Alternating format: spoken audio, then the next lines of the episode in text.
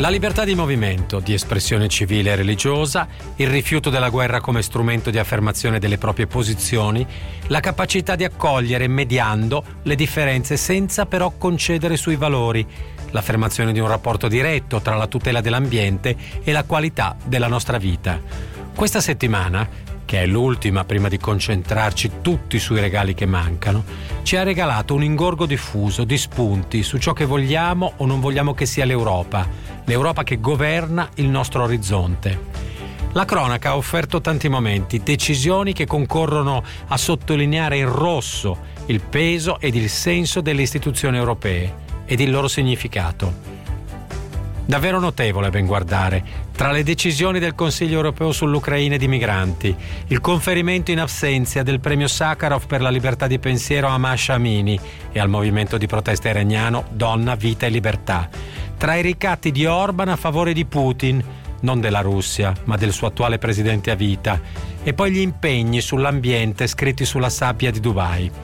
Ma citiamo anche, e non è il punto meno importante, le minacce di nuovo ad un insegnante colpevole di aver fatto il suo mestiere e ad aver pensato che un quadro barocco punteggiato di ninfe al bagno fosse perfettamente tollerabile per una classe di adolescenti europei del XXI secolo. Una sequenza di notizie solo in apparenza lontane e slegate, che però convergono sull'urgenza di definire, condividere e difendere quelle che sono le nostre priorità i nostri confini, non necessariamente fisici, i pilastri insomma del nostro sistema di diritto e della nostra tolleranza o addirittura, parolone, i nostri ideali.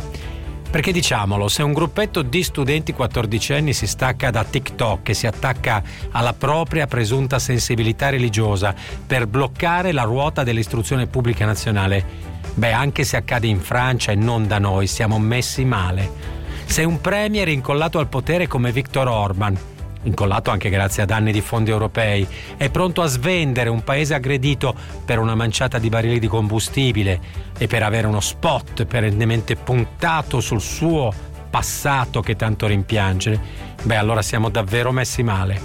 Come dice un amico professore che abita dalle parti della Volinia, bisogna essere tenuti fuori per apprezzarla davvero l'Unione degli Europei, senza indulgere in romanticismo, ma almeno per la possibilità che offre, per i diritti che assicura. E noi, che per fortuna siamo dentro, diciamo pure da sempre, ci troviamo nella posizione ideale per non capirlo proprio. E certo questo non significa rinunciare alla critica, al confronto, tutt'altro, ma almeno una manciata di punti quelli che fanno l'essenza della libera Europa, dovrebbero essere tutelati, pena squalifica. Tra meno di sei mesi, all'inizio del mese di giugno, torniamo al voto. L'Europa dei 450 milioni di individui diversi farà i conti con la ricomposizione del grande Parlamento bicefalo. Belgio e Germania porteranno quest'anno alle urne anche 16 e 17 anni, come già fanno in Austria, in Grecia e pure a Malta. Penso che sarebbe stato bene fare altrettanto in Italia, perché se alcuni nemmeno coetanei francesi sono in grado di mettere in crisi il programma scolastico picconando la laicità in nome della religione, significa evidentemente che seguono o magari anticipano perfettamente la politica degli adulti.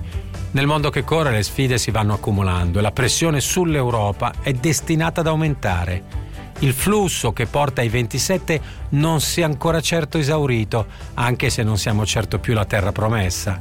Tra guerre vere e grandi sfide elettorali planetarie, il 2024 promette anche per l'Europa di essere un anno almeno vivace, anche per i più pigri.